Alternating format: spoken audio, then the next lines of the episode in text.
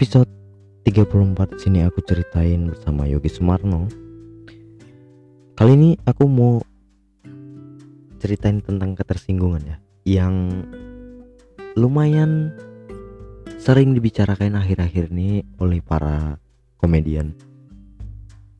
Apalagi emang yang paling banyak sih yang kena tuh efeknya ya komedian Karena kan mereka itu cara keseniannya itu lewat komunikasi yang mana komunikasi itu berbicara. Dan lebih parahnya lagi berbicaranya itu untuk lucu itu harus nggak boleh bener. Kan gitu kan? Kalau bener ya nggak ngelucu namanya.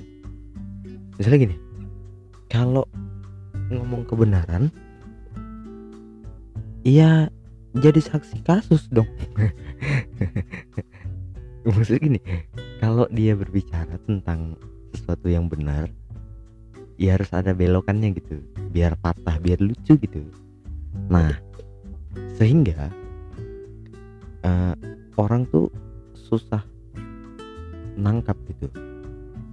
Orang tuh suka tersinggung karena lupa gitu bahwasanya dia itu komedian yang sedang berkomedi aja gitu.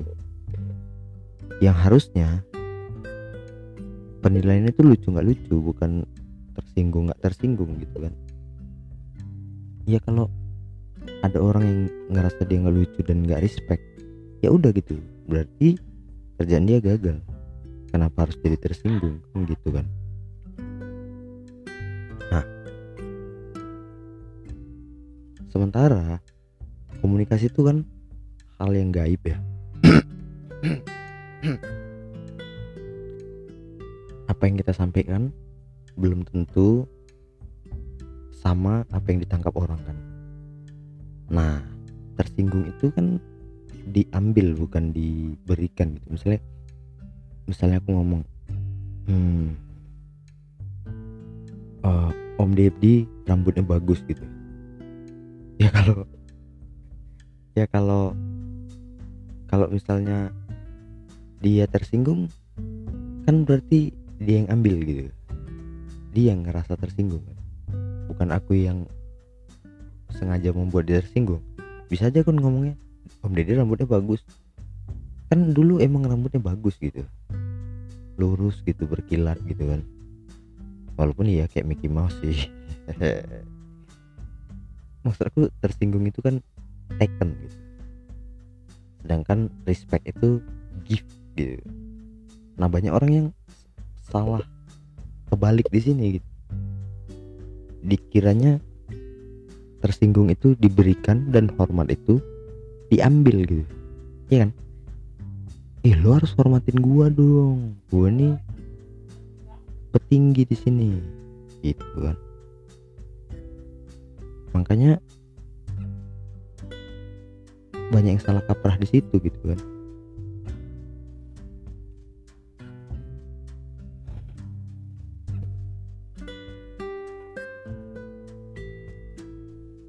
sorry gak kepotong tadi karena ada insiden sedikit jadi maksud aku uh, tersinggung itu diambil bukan diberikan.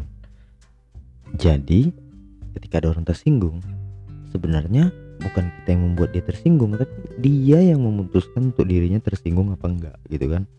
Sedangkan hormat itu bukan diambil. Tapi orang yang memberikan hormat ke dia sehingga dia mendapatkan kehormatan itu gitu. Bukan diambil uh, hormat orang untuk dia gitu. Hormat itu nggak bisa dipaksa gitu. Nah ada apa dengan orang tersinggung?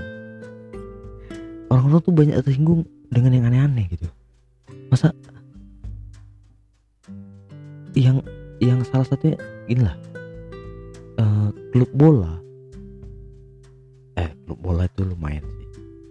Eh uh, apa ya yang buat tersinggung gitu? Oh ada orang dipanggil kak tersinggung gitu.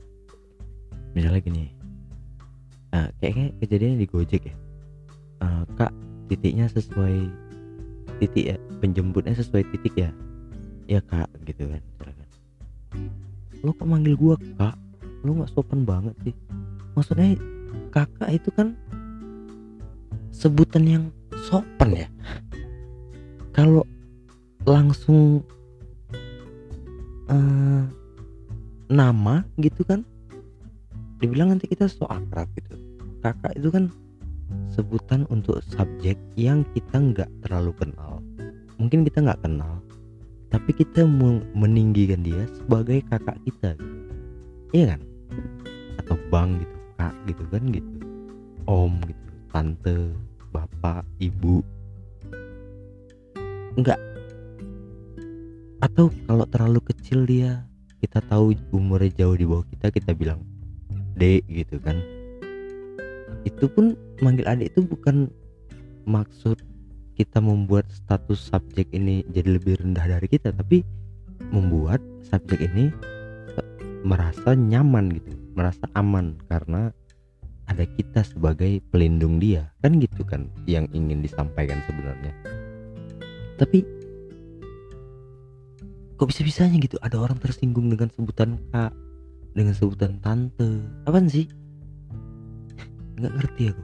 Apalagi tersinggungnya tuh sampai-sampai somasi gitu. Kita ingat kalau kemarin tuh Om Deddy disomasi gara-gara bilang orang gila gitu. Bahkan ada perkumpulannya komunitas apa gitu komunitas gila tapi gimana sehingga kontennya uh, uh, sebutannya jadi ODGJ gitu. Aku pem, uh, perubahan kata itu nggak nggak merubah keadaan kan? Misalnya gini ini aja ya. Ini ya misalnya. Uh, ngentot gitu. Kasar nggak? Kasar tapi sebenarnya itu akronim loh. Ngentot itu kan berasal dari kata kentot. Yang sebenarnya akronim dari kencan total. Ya kan? Kencan total. Kan nggak nggak kotor kan? Dulu mungkin zaman sebelum mungkin zaman masa 50-an gitu atau 60-an gitu ih mau kencan kencan total. Apa kamu kencan total ya? Nah gitu kan lama-lama lama-lama orang tersinggung dibilang kencan total. Di disikat lah jadi. Itu tadi kentot. Ya kan lama-lama lama-lama. Mulai kayaknya kasar lah dibilang gini. Maka dibilangnya lah pakai eng. Tetap kasar. Sekarang disingkat jadi ngewek ngentotin cewek. Oke tapi tetap kasar. Kan bahkan kata-kata kasar itu sebenarnya nggak kasar. Masalahnya di pengucapan sama di arti. Kalau kata-kata itu udah kasar secara perspektif orang ya kasar gitu. Nih ya bersetubuh kasar nggak? Kasar lah sebenarnya tapi bagaimana penggunaannya dan bagaimana kalimat pendukungnya digunakan kan gitu ya? Anjing. Itu apa sih? Oh anjing menggonggong nah ada lagi yang aneh. Dukun tersinggung sama pesulap merah. Nah aneh kali gitu. Maksud aku si pesulap merah ini bilang dukun itu kalau nggak cabul ya nipu. Apa sih? Emang iya sih. Iya sih iya sih. Karena juga dukun patah dukun beranak ada juga dukun untuk ngobatin uh, masalah spiritual gitu kan. Uh, tapi maksud aku kalau kalau lah kita merasa bukan salah satu orang yang disebutnya eh ngapain kita tersinggung gitu masalah matikan rezeki orang? Enggak kali. Dukun itu bukan dipromosiin tapi disebarluaskan dari mulut ke mulut. Dengan edifikasi yang begitu luar biasa sehingga orang yang udah buntu putus asa ke sana kemari ngerasa inilah jalan keluarnya. Kan gitu. Nggak perlu kali kayak gitu. Kalau misal kalau misalnya ya nggak ada yang ngeladenin pesulap merah dukun-dukun nggak ada yang ngeladenin pesulap merah. Mati dia itu mati sendiri itu ah ngomong-ngomong sih. Kan pernah nggak sih lihat teman sekolah yang heboh sendiri gitu? Ngomong-ngomong-ngomong tapi nggak ada yang nanggepin. Akhirnya diam juga kan. Udah gitu gitu. Tapi sih sebenarnya aku dukung sih pesulap merah. Cuman gayanya aneh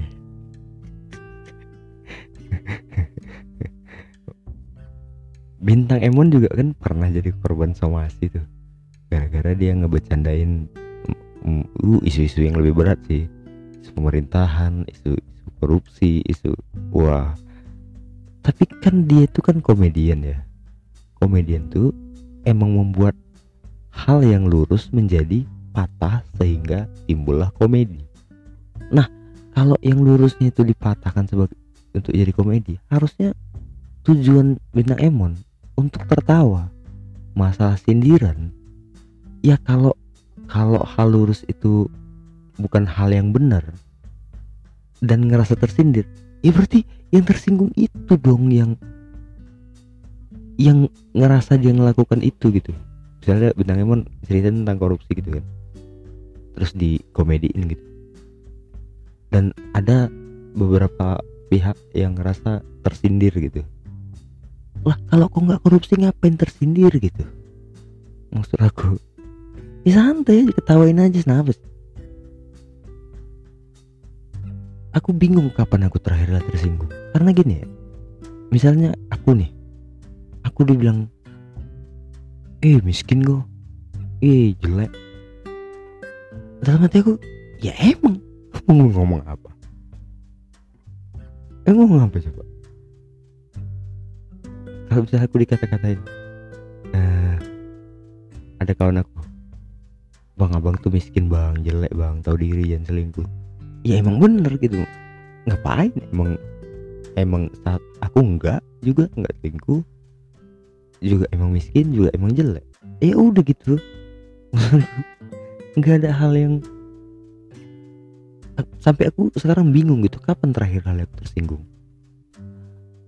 Mungkin ada kali batas-batas aku tersinggung ya. Tapi ini konteksnya aku bingung kapan terakhir kali aku tersinggung di sosmed gitu. Bahkan aku nyari-nyari konten yang eksplisit gitu yang bercandain rasis bercandain uh, uh, uh, kesukuan bercandain agama bahkan. Pokoknya aku cari tuh konten-konten yang uh, eksplisit yang bercandanya tuh sensitif gitu. Sampai aku nggak nggak bisa tersinggung. Bahkan ya aku tuh kan ngefans MU dari lama dari zaman Roy. Aku tuh ngefans sama MU tergila-gila sama MU bahkan ketika MU dibully MU kalah lalu dibully terakhir tuh MU kalah sama Brentford 4-0 anjing kali. Babak pertama dan babak kedua nggak bisa ngapa-ngapain juga. Itu kalah menyakitkan kali gitu. Tapi aku lihat bully-bulian netizen Twitter Instagram. Malah lucu gitu. Malah aku nggak ikut ngetawain gitu. Karena ya aku tahu gitu.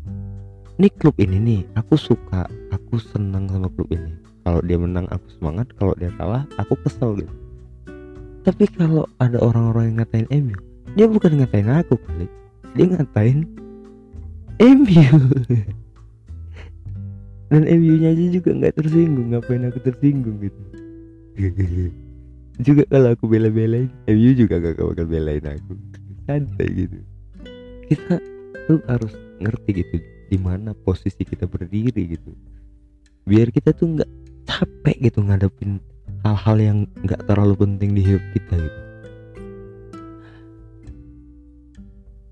Kayak aku bilang tadi ya bahkan aku sampai nyari tuh konten-konten yang menembus batas ketersinggungan. Aku sampai aku tahu di mana aku tersinggung pada akhirnya aku tahu yang buat tersinggung aku tuh cuman kalau aku lagi berak diburu-buru kalau lagi aku mandi diburu-buru itu aja kesel gitu. Berak itu kan hal paling apa ya paling menenangkan gitu di hidup like hidup aku gitu. Mungkin sebagian besar orang juga bilang gitu enak gitu berak tuh bisa tenang gitu. Pengen gitu tenang tapi kalau ada yang ganggu keselnya setengah mati sedangkan kita tuh sebenarnya kalau bisa nggak usah berak gitu. Nggak usah gitu nggak bisa ngabisin waktu di kamar itu nggak usah sebenarnya. Tapi karena itu harus jadi kita memposisikan pikiran kita itu untuk tenang relax masuk ke gelombang beta. Tapi kalau diganggu tuh kesel gitu tersinggung bisa marah bisa ngamuk loh. Itu tidak dulu ya. Semoga kalian uh, paham konteks dari konten ketersinggungan ini. Uh, di antara pendengar ini yang sikit ini mungkin ada dua orang. Dan salah satunya aku sendiri. Nggak suka tersinggung sama konten-konten komedi ya. Karena komedi itu untuk dinikmatin aja bukan untuk dinilai gitu kalau lucu ya lucu kalau nggak ya udah cari komedi lain gitu sih. Ya bye